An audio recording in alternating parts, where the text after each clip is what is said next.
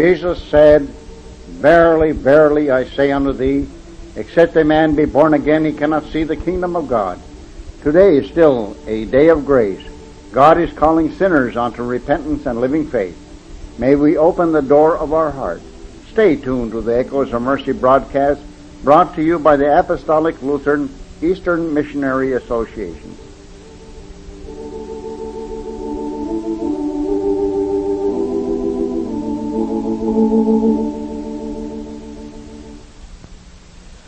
This is Pastor Alvin Holmgren. I serve in the ministry of the Apostolic Lutheran Church in Seattle, Washington. Let us pray. In the name of the Father, and of the Son, and of the Holy Spirit. Amen. Our God and Father, Creator of all things in heaven and earth, our supreme and only sovereign, in the name of Jesus Christ, we come to thee in prayer. We give thee thanks for thy blessings, and we offer unto thee our common supplication. Impart to us, for the sake of thy only begotten Son, Jesus Christ, the pardon for all of our sins, and deliverance from the just recompense of our transgressions. By thy power, rescue us in times of temptation, from the threatening perils of the world, the flesh, uh, and Satan, and protect us from all danger to our souls.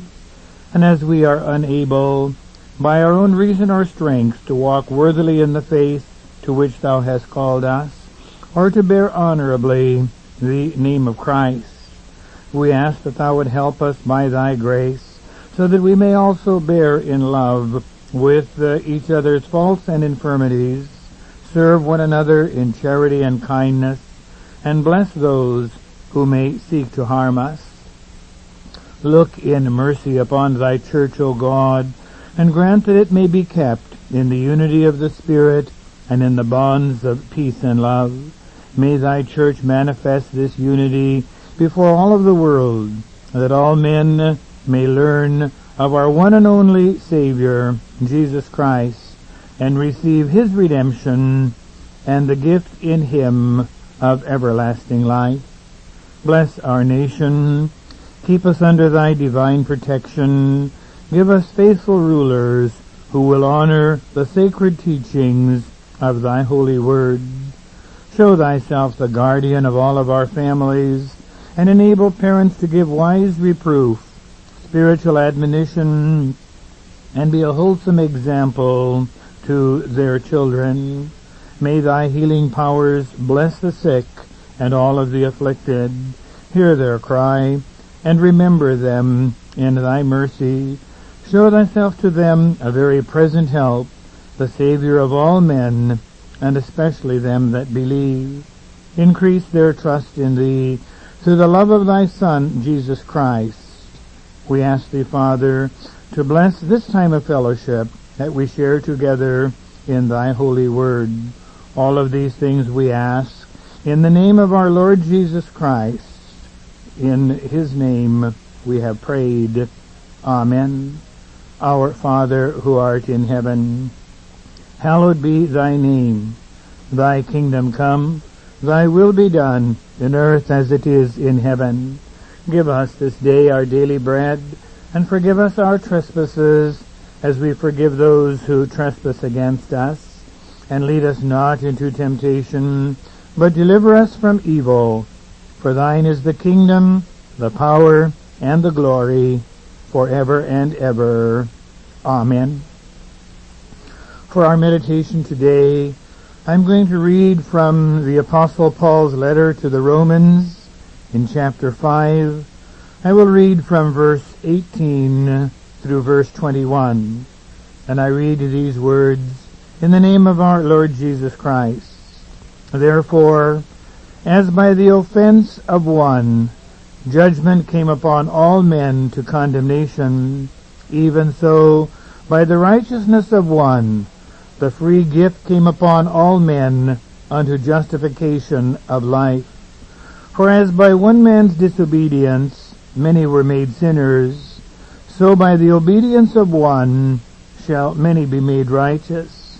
Moreover, the law entered that the offense might abound. But where sin abounded, grace did much more abound. That as sin hath reigned unto death, even so might grace reign through righteousness unto eternal life by Jesus Christ our Lord. Amen. These are thy holy words, Holy Father. Sanctify us through thy truth. Thy word is everlasting truth. Amen. Apostle Paul's letter to the Romans is a very important part of the New Testament writings. Its teachings are truly significant.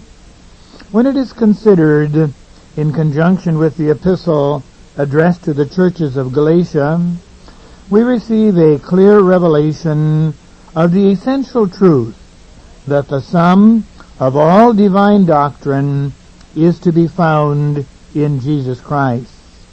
These teachings occupy a prominent place in the setting forth of those principles upon which we must build our houses of faith in order that we may obtain the assurance of our salvation.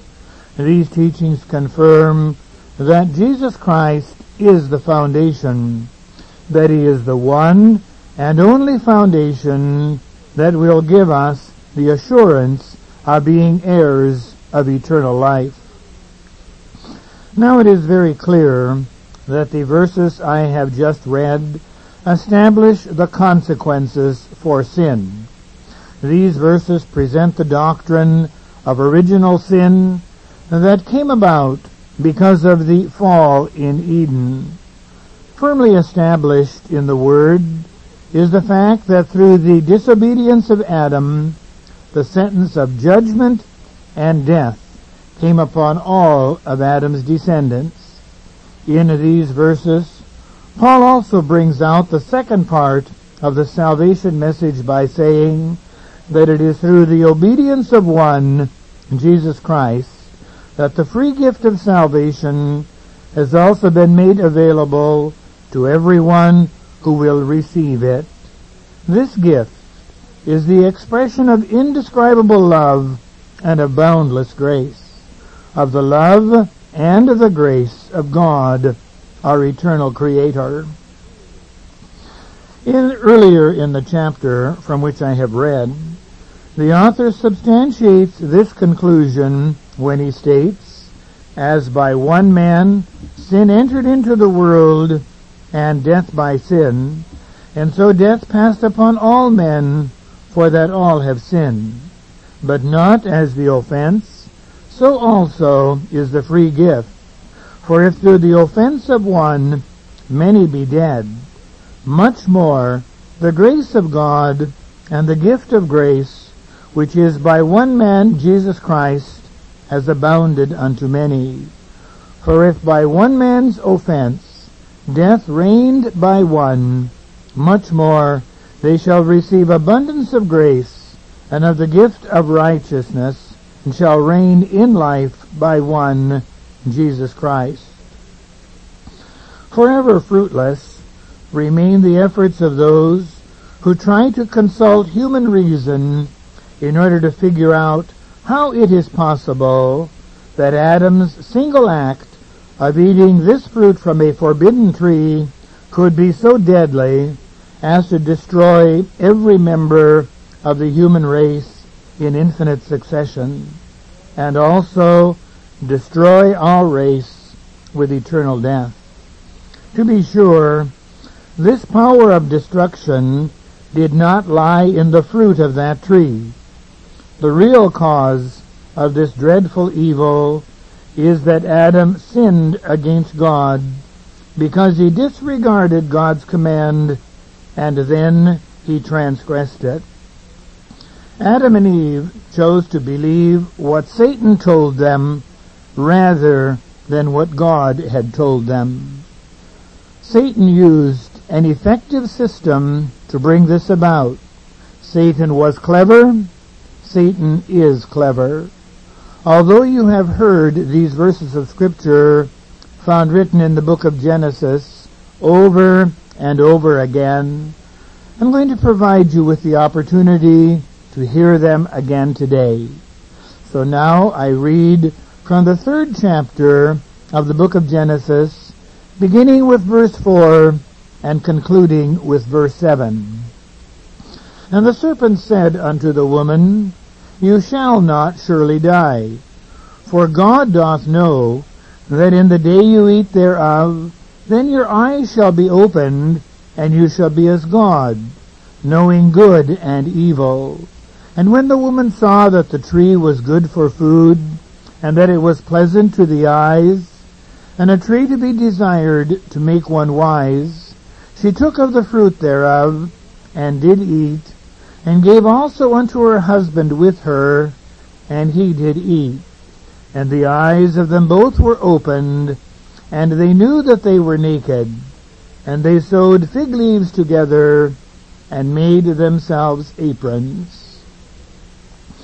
We see that the Holy Scripture says that it was Satan who caused this sin.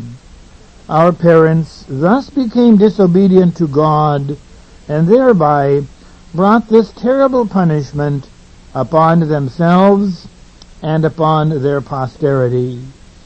Their initial response to the result of their act of disobedience clearly shows us that Satan had not told them the whole truth.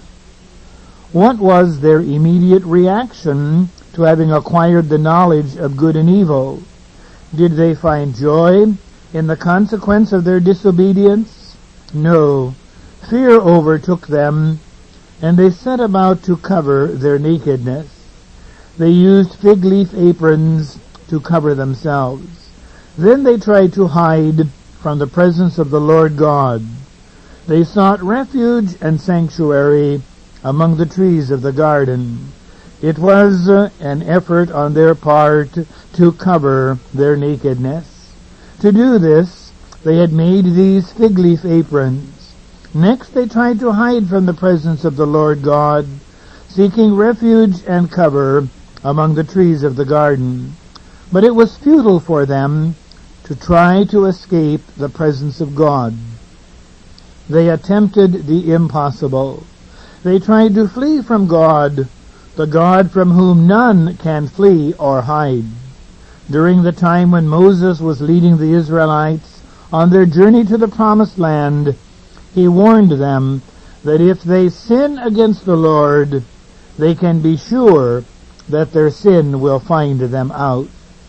Perhaps it may seem unnecessary to you, who are so familiar with this biblical account, to devote this much time to a detailed consideration of the entrance of sin into the world, and to consider how sin destroyed Adam and Eve's relationship with their Creator God.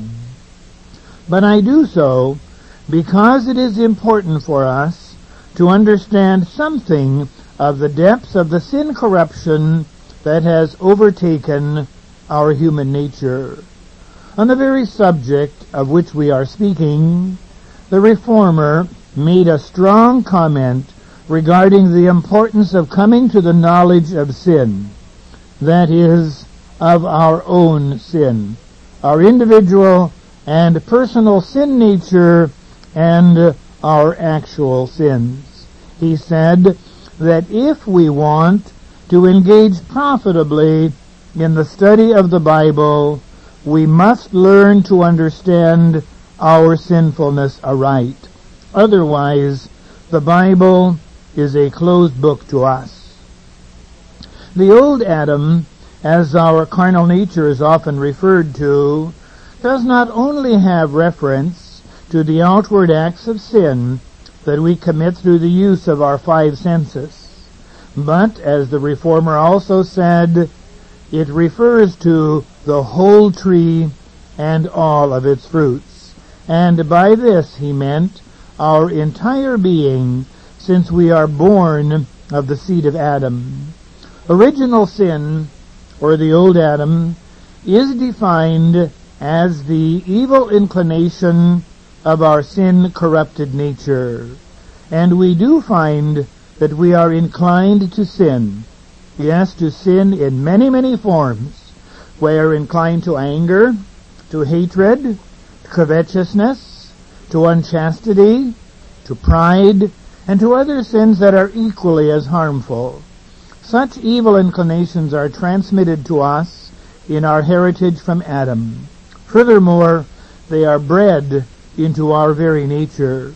And it is from these evil inclinations that all sorts of evil works result, such as murder, adultery, robbery, and whatever else is a transgression of God's holy law. All sins proceed from the evil inclination of our nature, of our very hearts, as evidenced in the corrupted and sinful nature that is our cradle gift. Jesus himself said, out of the heart proceed evil thoughts, murders, adulteries, fornications, thefts, false witness, and blasphemies. And he also said, out of the abundance of the heart, the mouth speaks.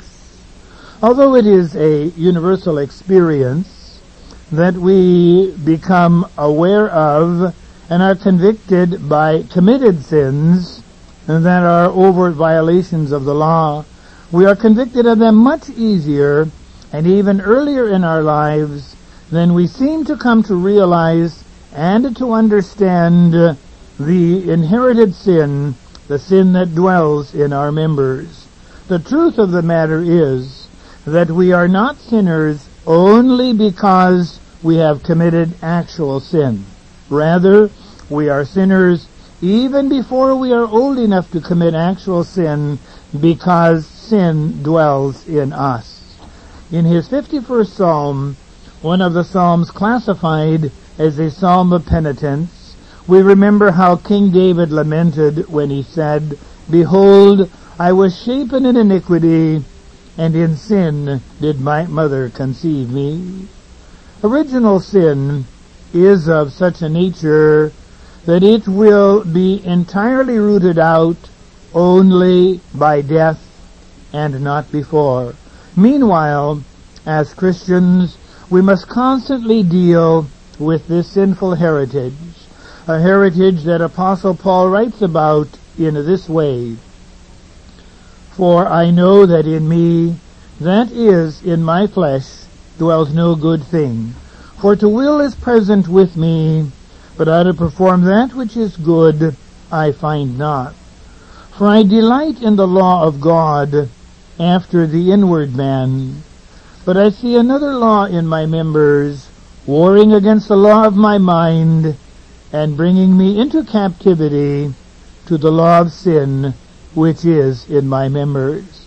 And you will recognize that this quotation is taken from the seventh chapter of this Romans epistle. St. James the Apostle has some words to say on this very same matter. In his uh, epistle he writes, Every man is tempted when he is drawn away of his own lust and enticed. Then when lust has conceived, it brings forth sin, and sin, when it is finished, brings forth death. The Bible confirms the fact that we cannot expect to live a godly life by dealing with or fleeing only from outward temptations, from the external temptations and causes that lead to sin. We must first learn to recognize and to deal with the inward temptations that arise from within our very beings, from our inherited sin.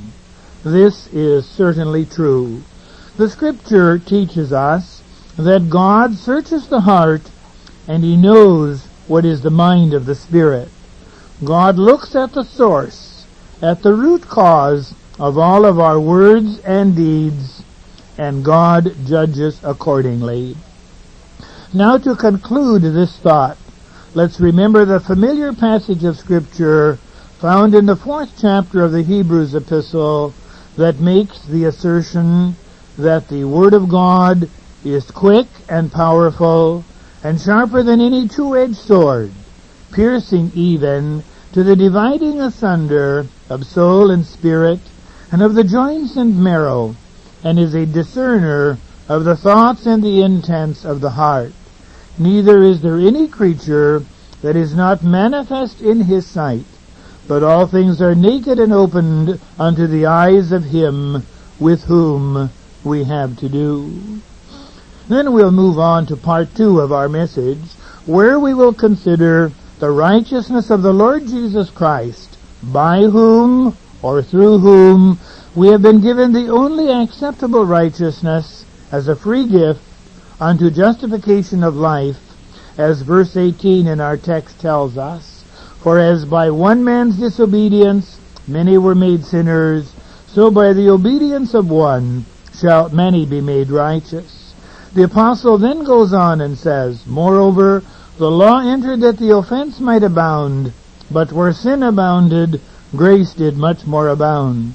That as sin hath reigned unto death, even so might grace reign through righteousness unto eternal life by Jesus Christ our Lord.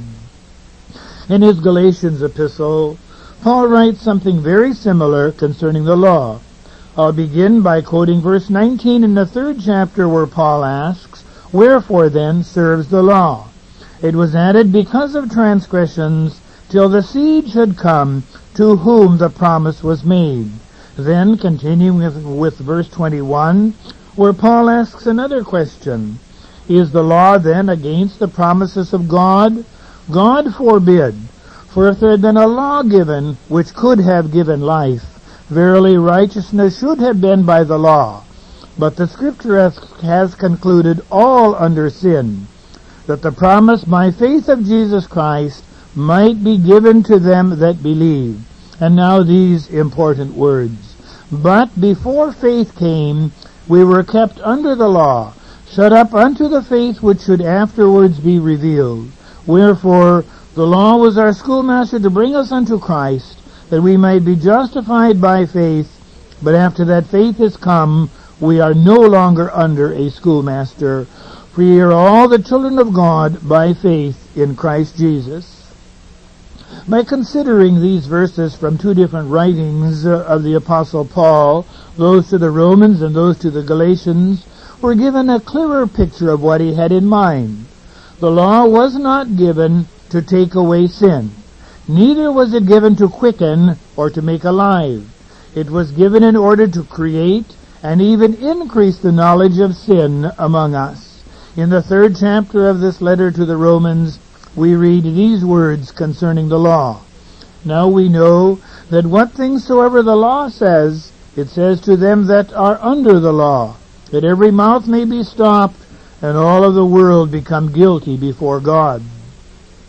It appears that the Jews of Jesus' day, the Pharisees and the scribes, did not know the purpose for which the law had been given.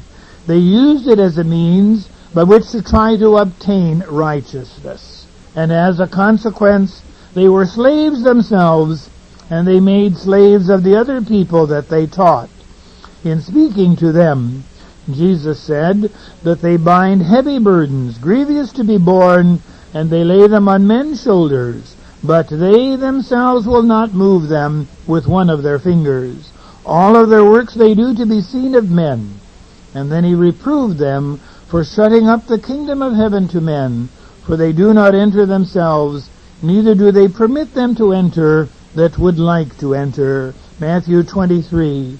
They fail to understand that which is written in Scripture to the effect that whoever is under the law is also under its curse. In the spiritual experiences of every person who has been awakened from the sleep of sin and unbelief, there has been a time when the matters of salvation are opened and made clear to them, or should I say, when they are revealed to them. There is what we might call the fullness of time when a spiritually awakened, contrite, and helpless sinner experiences new birth, when he is born into the kingdom of God. And that is the time when Christ, whom Paul refers to as the seed that should come, becomes the sinner's hope for salvation, yes, his only hope. The gospel does its work, and this work is evidence to the forgiveness of sins and by the gift of a perfect and an imputed righteousness. At that altar, where the blood of Jesus speaks, there is no sin so great, but that it can be forgiven. At that altar, there is no person who is so deeply stained with sin that he cannot be made clean. For where sin abounds, grace much more abounds. Yes, blessed is he whose transgression is forgiven and whose sin is covered. Blessed is the man unto whom the Lord imputeth not iniquity, and in whose spirit there is no guile. At that wondrous place we are justified by faith, and we obtain peace with God through our Lord Jesus Christ by whom also we have access by faith into this grace wherein we stand, and we rejoice in the hope of the glory of God. Amen. And now the Lord bless thee and keep thee. The Lord make his face to shine upon thee and be gracious unto thee. The Lord lift up his countenance upon thee and give thee peace.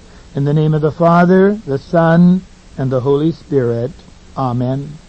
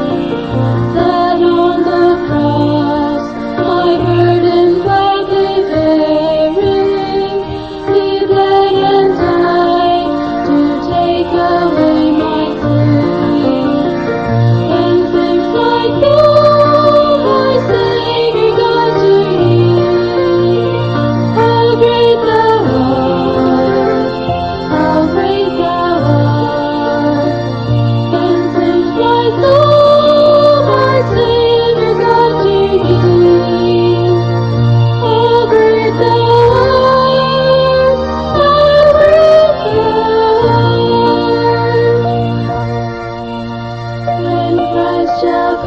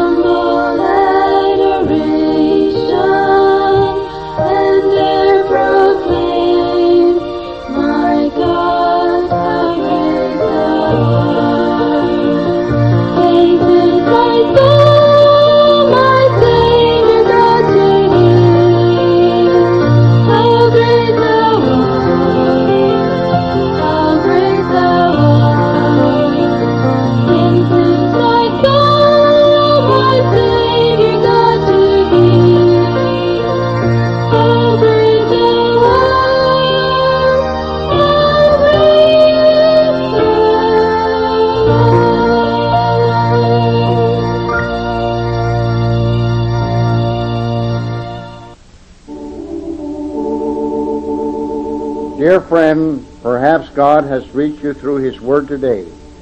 Will you make room in your heart for Him? God loves you. He wants to bring you joy and peace in the Lord. This program is brought to you by the Apostolic Lutheran Eastern Missionary Association and made possible through your prayers and financial support. As God has blessed you, Please remember this ministry. If you would like a tape of this message, please refer to it by the date of broadcast. Send your request to Echoes of Mercy, Post Office Box 69, Hancock, Michigan 49930. Our mailing address again is Echoes of Mercy, Post Office Box 69, Hancock, Michigan 49930. Thank you for your prayers and financial support.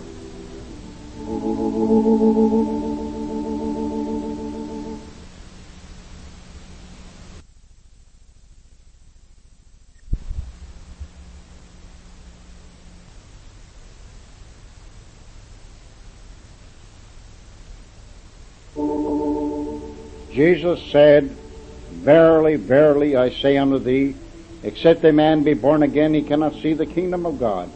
Today is still a day of grace. God is calling sinners unto repentance and living faith. May we open the door of our heart. Stay tuned to the Echoes of Mercy broadcast brought to you by the Apostolic Lutheran Eastern Missionary Association.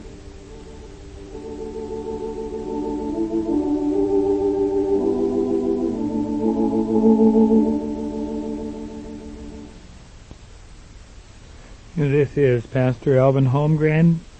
I serve in the ministry of the Apostolic Lutheran Church in Seattle, Washington. Let us pray. In the name of the Father, and of the Son, and of the Holy Spirit. Amen. Eternal God, our Heavenly Father, we thank Thee for the love of Jesus, and that in His compassion and grace He freely gave Himself as a propitiation for our sins, yielding up his perfect life as an offering for our redemption and salvation. Let thy hand of blessing rest upon thy church to prosper and defend it. Give success to all who sow the seed of thy word and proclaim the glorious gospel of salvation.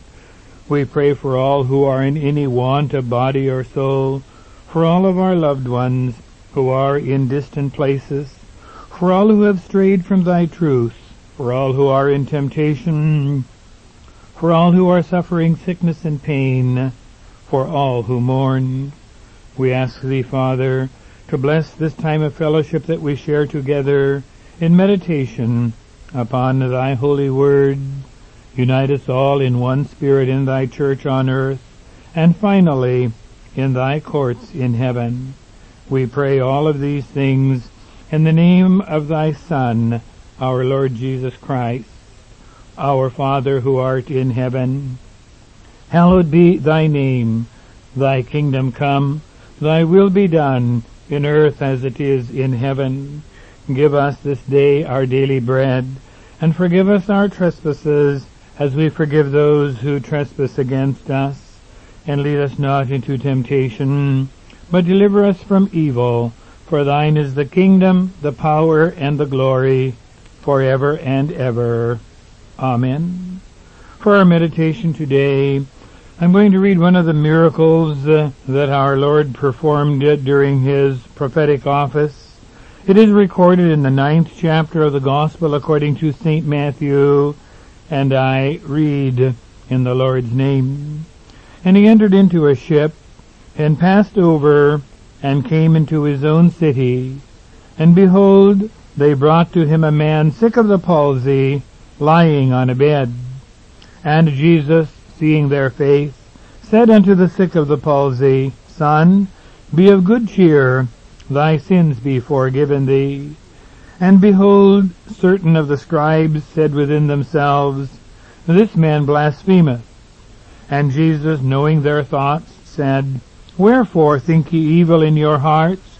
For whether is easier to say, Thy sins be forgiven thee, or to say, Arise and walk?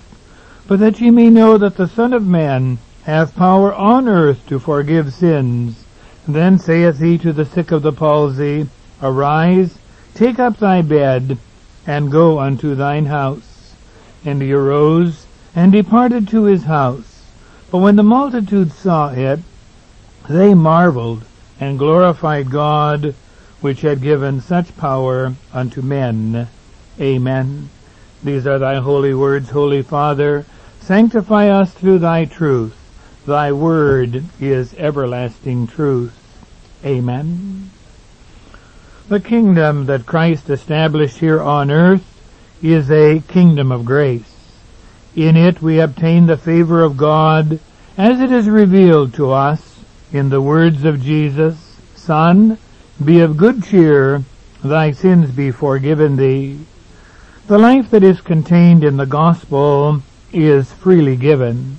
Comfort and consolation are the hallmarks of this kingdom. Its citizens are entitled and empowered to share these priceless benefits with others. Yes, with all of those with whom they come in contact. If the kingdom of God, the church, is to grow as Christ would have it grow, it must remain a kingdom of grace, where the gospel is freely preached, where sins are proclaimed forgiven, for that is the very essence of the gospel. Using the light of the sacred scripture, we can safely conclude that there is no greater theme for our ministry than the grace of God that is revealed in the forgiveness of sins. Yet, it often becomes evident that the Lord's charge to his disciples to preach repentance and the remission of sins is overlooked and even diminished. It seems to be much more acceptable today to try to enroll people as citizens of the kingdom of God by simply challenging them to make Christ the Lord of their lives. The old-fashioned gospel preaching of earlier years is considered to be out of date. The greatest concern is not the realization that sin is a crippling disease and that left unchecked it will eventually lead to an untimely and an unfortunate death. It is almost like people are asked to make decisions for Christ and then expected to walk full grown into the kingdom of God without even having been born. But that is not the biblical way. The right way to enter into the kingdom is to be born into the kingdom of God. And not through physical birth, but through spiritual birth or new birth, as Jesus called it when he explained it to Nicodemus so many years ago. Has an expectant mother ever tried successfully to teach her unborn child to walk? A ridiculous question, but many don't seem to think so. Sin must be taken away.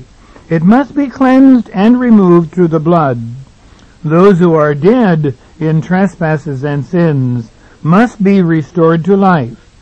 The helpless paralytic, as in our text, must be brought to Christ in order that his sins could be forgiven and he would be restored to health.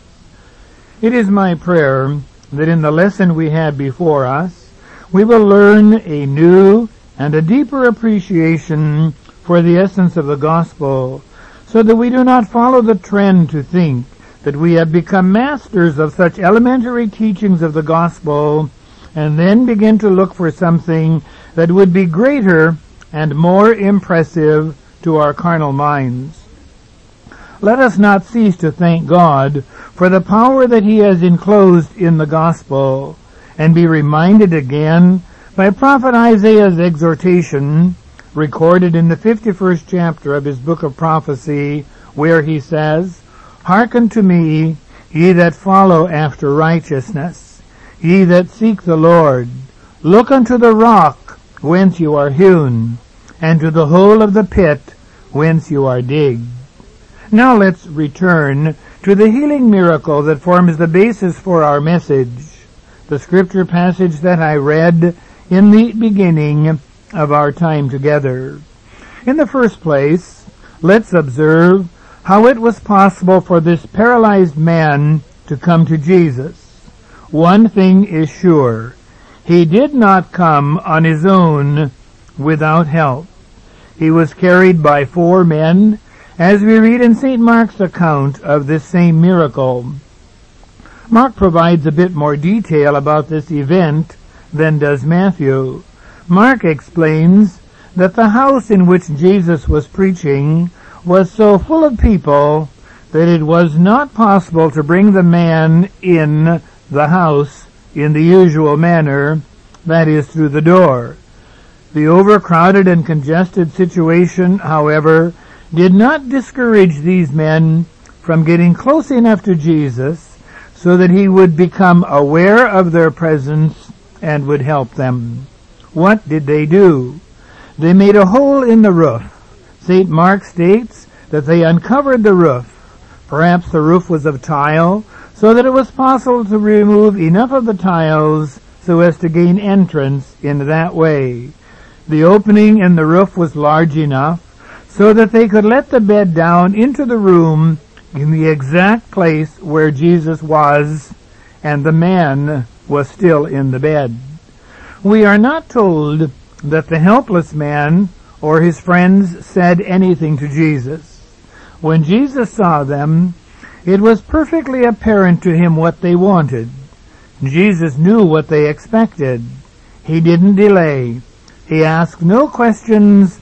He didn't insist that those involved in this errand of mercy would do something more than they had already done. They had done what was necessary. They brought him to Jesus. No other work was required. They had taken the Lord's invitation to heart when he said, Come unto me, all ye that labor and are heavy laden, and I will give you rest. Take my yoke upon you and learn of me, for I am meek and lowly of heart, and ye shall find rest unto your souls. For my yoke is easy, and my burden is light. It is written that upon seeing their faith, Jesus began to speak to this helpless man. He saw their faith, the faith of the paralytic, and the faith of those who brought him. They knew that Jesus could help him. They sought for Jesus because they believed in His power and in His goodness. Nothing deterred them. Even the manner in which they gained entrance to the house shows us that. Now, at last, they stood in the presence of Jesus, and Jesus began to speak. With the gracious words that he spoke, Jesus led the helpless man into the kingdom of his Father. His very first words proved his willingness to help. It was a word of encouragement, a word of welcome. Son, he said, be of good cheer, thy sins be forgiven thee. What a message of encouragement and hope. Who knows how long this man had been in that state of helplessness? The Lord did, and perhaps his friends also knew how long he had been afflicted with that crippling disease. But the Lord also knew how long he had been under conviction because of his sins. The Lord knew how long the man had been helpless and in search of release from the burden of sin that Jesus knew was resting upon him. Though helpless, he was not hopeless. If only I can get to Jesus, must have been his daily prayer. And he was fortunate that he had friends of faith also who knew where to bring him for the help that he needed. Now we know that in a spiritual sense, we cannot literally carry another person to Jesus in the manner that these men did. but we do have proper means available to us. In the first place, we can share our faith with them we can speak of our spiritual experiences and tell them how Christ brought us faith and healing. Another very important medium is found in the power of prayer.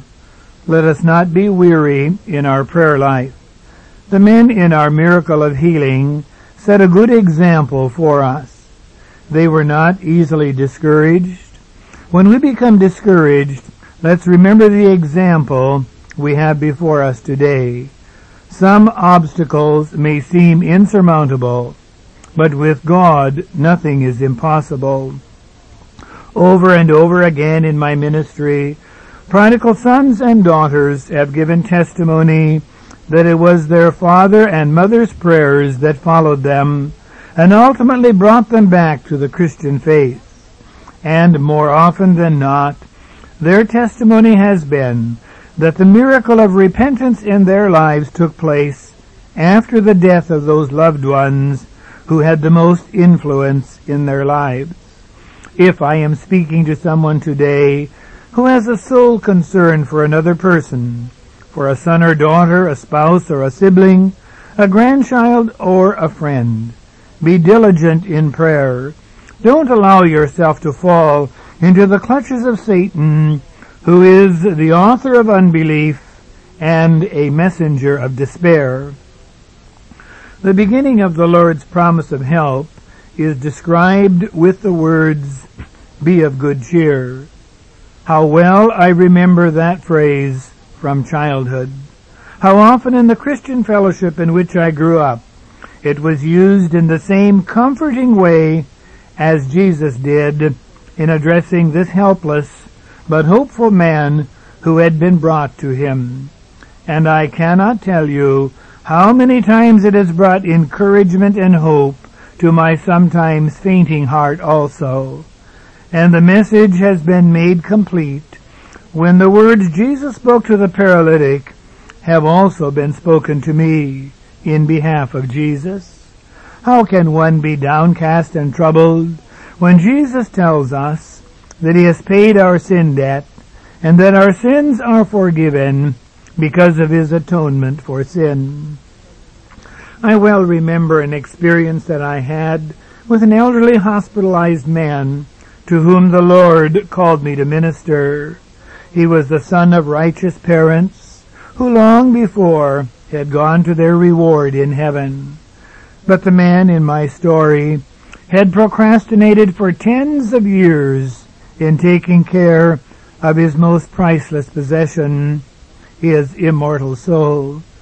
As I shared the gospel with him that day, he expressed the guarded hope that God might yet be willing to forgive him for his sins, even at this late hour in his life. I said to him, as Jesus did to the man in our text, be of good cheer, your sins are forgiven you. Your sins are forgiven in the name of Jesus and through the cleansing power of the blood that he shed as full payment of your sin debt. In an incredulous tone, the man began to inquire, can it really be true that all of my sins from the cradle to the grave are really forgiven? I assured him that it was true and explained that I based my confidence on the example of the repentant thief on the cross, to whom Jesus said, Verily I say unto you, this day you shall be with me in paradise. From his prone position in his bed, he reached up and drew me down to his chest and began to praise God. Dear listening friend, what a privilege it is that we can be the servants of our God and are able to comfort others with the same comfort with which we ourselves have been comforted by God. But who could do this? Who could say to a troubled sinner, Be of good cheer, your sins are forgiven you, if Christ had not descended from heaven, lived a sinless life here on earth, in order to provide a righteousness that would be pleasing to God? Had he not paid our sin debt through his vicarious atonement on the cross, risen from the dead on the third day, and on the evening of that day appeared to his disciples and commissioned them as his ambassadors, saying, Receive ye the Holy Ghost. Whosoever sins ye remit, they are remitted unto them, and whosoever sins ye retain, they are retained. But not everyone within the hearing of the words of Jesus that day was pleased with what he said. On this occasion, it appears that the offended scribes were discreet enough not to voice their objections audibly, but their silence did not hide their thoughts from Jesus. He could read their thoughts, and his response gives us the benefit of his observation. The scribes knew that forgiveness comes from God, but they failed to recognize that they were actually in the presence of and listening to the Son of God, their long-awaited Messiah. There are several other areas we could consider in this text, but our time will not allow us to pursue them all. However, let us look at how Jesus concluded his ministry to this paralyzed man by telling him, Arise, take up thy bed, and go unto thine house. And it is reported in the text that he arose and went to his house. Are we to understand that Jesus simply told this man to go home? Or do we see some other significance in these words of Jesus? I like to look at this instruction as counsel to converted sinners to return to their homes, yes, to their families, to their friends, to their co-workers and business associates, to their neighbors, to everyone that they know, and tell them what great things God has done for them. And to me, there is also significance to the Lord's words about taking up his bed. It has importance too. Let me explain it in this way. It is possible in our human relationships, and particularly when we were not in a right relationship with God, that there have been situations that arose where we may have harmed someone or been a source of offense to another person knowingly or unknowingly. As Christians, we would want to ask forgiveness for our wrongs and be reconciled to those with whom we may have been at odds. Problems that fit into this category are many, and they may range all the way from simple misunderstandings that have remained unresolved and have caused malice and bitterness to keep people apart for years, to dishonesty in business, slothfulness in job responsibilities, Oh, there are so many other areas where wrongs may have been done. We know that any and all sins that we commit are sins committed against God. We cannot commit sin without offending God. When we experience God's forgiveness, we know that when God forgives, He truly forgives. He forgives our sins with no strings attached. There is total forgiveness with God not a partial or a conditional forgiveness.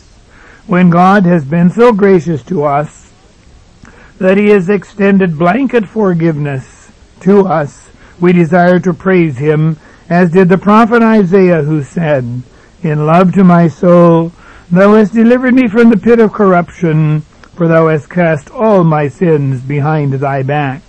Then it follows that we take up our bed and walk in the sense that we live in obedience to the Holy Spirit that has taken his abode within our hearts. The first work of that Spirit is to testify with our spirits that we are the children of God. Second, he takes of what the Lord Jesus Christ has done and reveals or makes it known unto us. And third, he leads us in paths of truth and righteousness. My last thought today centers around the question, can there be temporal consequences for sin, even for forgiven sin? Does God even take away all temporal consequences for sin when He forgives us our sins? I don't believe so. For example, a life lived in disobedience to and in defiance of God's laws can have its consequences. God is willing to forgive all sins, He's willing to forgive the sins of alcoholism and sexual promiscuity, but the resulting physical and or mental impairments of such a lifestyle may be lifelong. The courts of our land mandate punishment for the breaking of civil laws. Receiving God's forgiveness for such sins does not negate the consequences that may be imposed in the sentence handed down as a part of a person's debt to society. During a Bible study that I conducted on my travels to one of the former Soviet republics, I was asked by a young woman if it is possible to believe God's forgiveness so fully that we don't even remember the transgression that we had committed. In my response, I used an illustration from my childhood. while living on the farm in North Dakota where I was born and where I lived the first 10 years of my life. One day, while crawling through a barbed wire fence that surrounded the pasture where the cattle were feeding, I was caught by a sharp barb that tore a rather large and ugly gash on one of my legs just above the knee. It healed, but of course it left a clearly visible scar. I explained to this young lady that the scar reminds me of what happened so long ago, but the scar no longer poses any danger because the wound is healed. When I see the scar, I don't cry over it and over what happened when I was a boy. I'm just thankful that it healed and that it causes me no pain or trouble of any kind. And I believe that is how God wants us to view our past sins. Those sins that He has forgiven, those sins that He has removed from us as far as the east is from the west. They are no longer held against us because God forgives and God forgets. When you think of them, remember how fortunate you are and praise God for His forgiveness and for His continuing grace and goodness to you.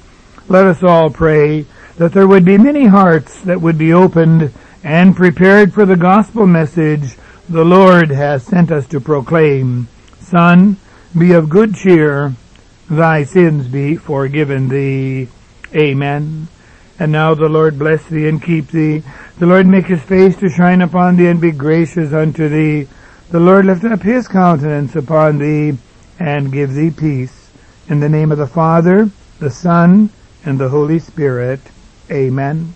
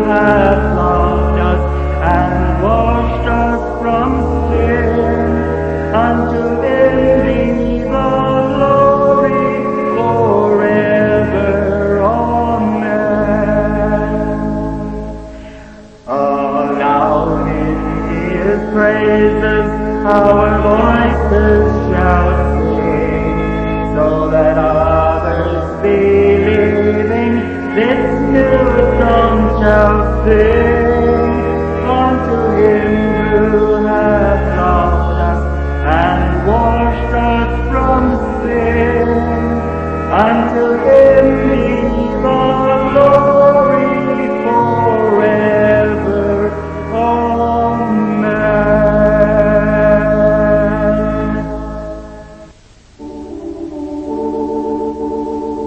Dear friend, perhaps God has reached you through His Word today.